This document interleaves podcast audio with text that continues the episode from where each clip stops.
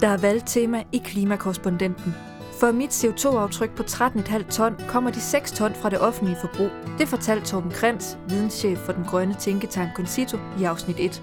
De 6 ton kommer fra varmen, der kommer ud af radiatoren hos min læge, lyset på biblioteket, anlægningen af de veje, jeg kører på, og alt anden CO2-udledning, som min skat er med til at betale for. Du, din nabo og alle andre personer, der bor i Danmark, udleder også hver især 6 ton CO2 gennem det offentlige forbrug. Det kan jeg påvirke, når jeg sætter mit kryds til kommunalvalget og regionsrådsvalget den 21. november. Men hvordan finder jeg den mest klimavenlige kandidat? Det vil jeg spørge Christian Ibsen, direktør for Concito, om. Hej. Godt at møde dig. Han har tidligere været klimachef hos en kommune, så han ved en del om kommuners muligheder for at blive mere klimavenlige. Nu har jeg jo fået at vide af Torben, at øh, i mit klimaaftryk er der 6 tons CO2, som kommer fra det offentlige forbrug. Hvor mange af de her 6 ton er det, vi stemmer om den 21. november, sådan cirka? Det er en meget svær udregning, som man nok ikke engang kan gøre, men man ved i hvert fald, at hvis man tager det offentlige forbrug sådan i total mængder, ikke noget med klima, men bare i total mængder, så er det to tredjedel af det offentlige forbrug cirka kommer i kommuner og regioner. Det er jo ikke sikkert, at det er lige oversat til, at det er den klimabelastning. Det er, selvfølgelig kan man i det valg her tage fat i nogle helt væsentlige og afgørende elementer af det offentlige forbrug, og forsøge at drive det nedad. Fordi det er jo ved at vælge de politikere, der har de ambitioner. Det er den eneste måde, hvorpå vi kan drive de offentlige øh, udledninger ned. Har du noget sådan realistisk bud på, hvor stor en del af kommunernes og regionernes udledning, man kan skære fra, hvis de nu gjorde alle de rigtige ting rent øh, klimamæssigt?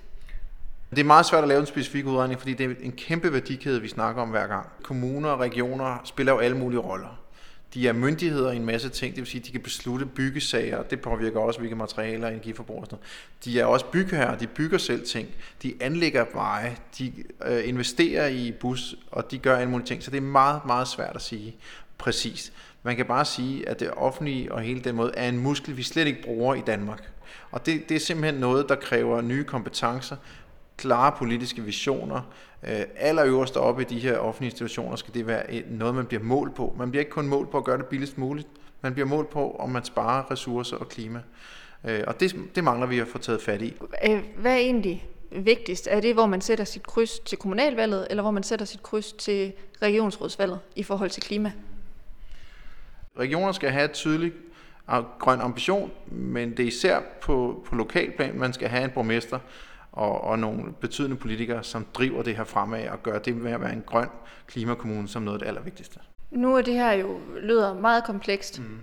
Hvad kan man som helt almindelig borger eller helt almindelig vælger gøre, når man sætter sit kryds, mm. og øh, indtil man skal sætte sit kryds mm. den 21. november? Hvis man vil den grønne omstilling af klima, så skal man være meget bevidst om, hvad, hvem det er, der har de nødvendige ambitioner og går ud over øh, business as usual. Altså det er ikke bare mere af det samme.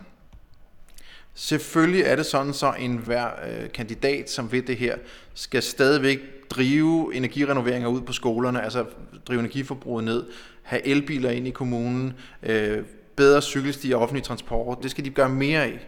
Men man skal bare til at gøre mere end det. Hvilke spørgsmål kan jeg stille mine kandidater for at høre, om det nu også er de væsentlige ting, de går op i? For det første er det vigtigt, at nogen stiller spørgsmålene, fordi det skal være vigtigt i en valgkamp. Der er masser af fokus på alle mulige andre vigtige velfærdsydelser, som børnehaver og ældrepleje, men det med en grøn omstilling skal også fylde noget. Jeg vil spørge helt konkret, hvad, hvordan gør I de næste ambitiøse skridt i klima? De har alle sammen lavet klimaplaner, de har alle sammen gjort det ok, men hvad, hvad vil du gøre mere? Hvordan vil du sikre, at man får grøn indkøb i min kommune? Offentlige institutioner øh, i Danmark bruger for 320 milliarder kroner i indkøb hver eneste år, som i dag ikke indeholder nogen krav til, til klima. Det betyder, at vi slet ikke systematisk kræver, at dem, vi køber ting af, at de driver deres emissioner nedad. Det er sådan, at der er lavet en undersøgelse, der siger, at hvis vi bare kan reducere udledninger fra vores offentlige indkøb i hele Danmark, det vil sige kommuner, regioner og staten, med 10 procent, så svarer det til, at udledningerne er over 600.000 danske biler så er gigantiske ting, vi udleder. Det, der selvfølgelig skal frem til, det er, at man via den indkøbsmuskel siger, det er vigtigt, det er billigt, men det er også vigtigt, at det her kan det her spare på ressourcerne, eller I har styr på jeres klimaregnskab, eller I er i stand til at være de bedste i klassen på at have lave udledninger af CO2. Vi skal huske, at det med grøn indkøb er rigtig vigtigt, fordi det også gør, at de virksomheder, som sælger produkter til kommuner og regioner, de begynder at innovere og gøre ting smartere og mere energieffektive, så det driver en hel masse arbejdspladser lokalt og sådan noget. Hvad mener du, når du siger grønt indkøb? Jamen, når du er en kommune, øh, så køber du alt muligt ind. Lige fra printerpapir til øh, udstyr i ældreplejen, til stole i børnehaven, øh, til, øh, til biler, øh, til alt mulige ting.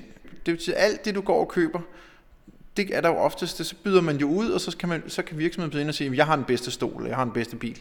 Og altid bliver det bare mål på, hvem er billigst. Hvad er forskellen på et grønt indkøb og et ikke grønt indkøb? Altså hvis, du, hvis vi nu siger, at øh, kommunen skal købe øh, stole mm. til øh, en ny skole, mm. og vi har 400 stole, som er grønne, og 400 stole ved siden af, som ikke er grønne. Hvad er forskellen på de to typer stole? Lige præcis på stoleeksemplet vil det handle meget om holdbarhed og reparerbarhed og sådan noget. Altså det her med den cirkulære økonomi. Kunne man forestille sig, at man lagde meget store krav til, at de stole ikke bare er nogen, vi køber, så når vi har siddet længere på dem, så går de stykker og køber nogle nye, men i stedet for bliver nogen, som man rent faktisk stiller krav til, kan repareres igen. Og det vil ikke har brug for at bruge nye ressourcer på at købe. Det vil være vigtigt der. Men et endnu klart eksempel er måske, når vi snakker alt den transport, som vi jo køber som kommuner.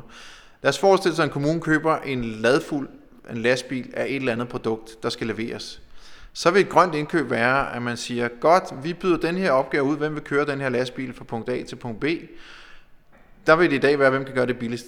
Men vi bør selvfølgelig sige, hvem kan gøre det med lavest mulige udledninger.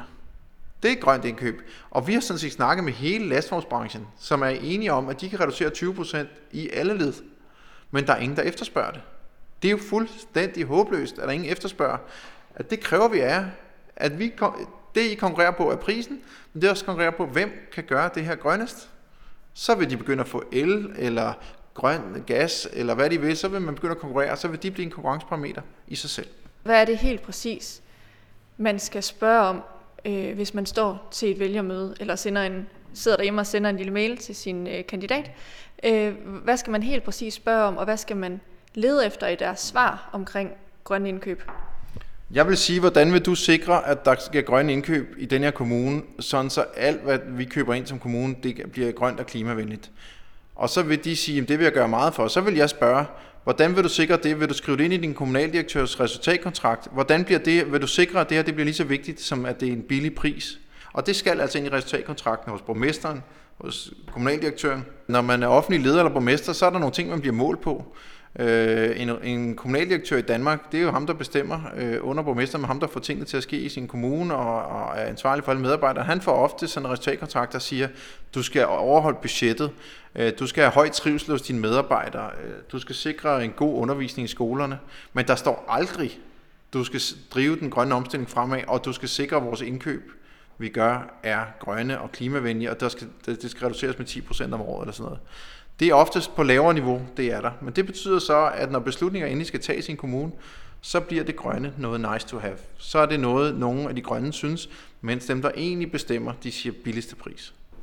Er der, øh, er der slet ikke nogen kommuner, der gør det her? Nogle prøver, Københavns Kommune prøver for eksempel, men det kræver rigtig meget, fordi det kræver jo, at du begynder at sige, hvordan vil vi gerne måle de virksomheder på, at de rent faktisk gør noget for klimaet. Og det første, man bør kræve af den enkelte virksomhed, som byder på en opgave, det er, at de har styr på deres klimaregnskab. De ved præcis, hvor meget deres produkt udleder af drivhusgasser og andre ressourcer. Øh, det bør man kræve som det første, fordi så ved virksomheden lige pludselig, okay, vi bliver mål på det her. Så kan man jo så sige, at næste gang vi byder den her opgave ud, så vil vi, så vil vi tillægge ret stor værdi til de virksomheder, som har formået at reducere deres aftryk og deres udledninger. Er der, er der slet ikke nogen kommuner, som har skrevet det her ind i deres, øh, i deres udbud? Nej, der er rigtig mange kommuner, der arbejder med det, men, der er, men det er sjældent, det bliver til noget. Det bliver under nice to have, og det står i deres klimastrategi, men det bliver sjældent udmyndtet i praksis, fordi i sidste ende bliver det prisen. Så det ligger som, som nogle kriterier 4-5 stykker, men det er jo altid billigste pris, der vinder.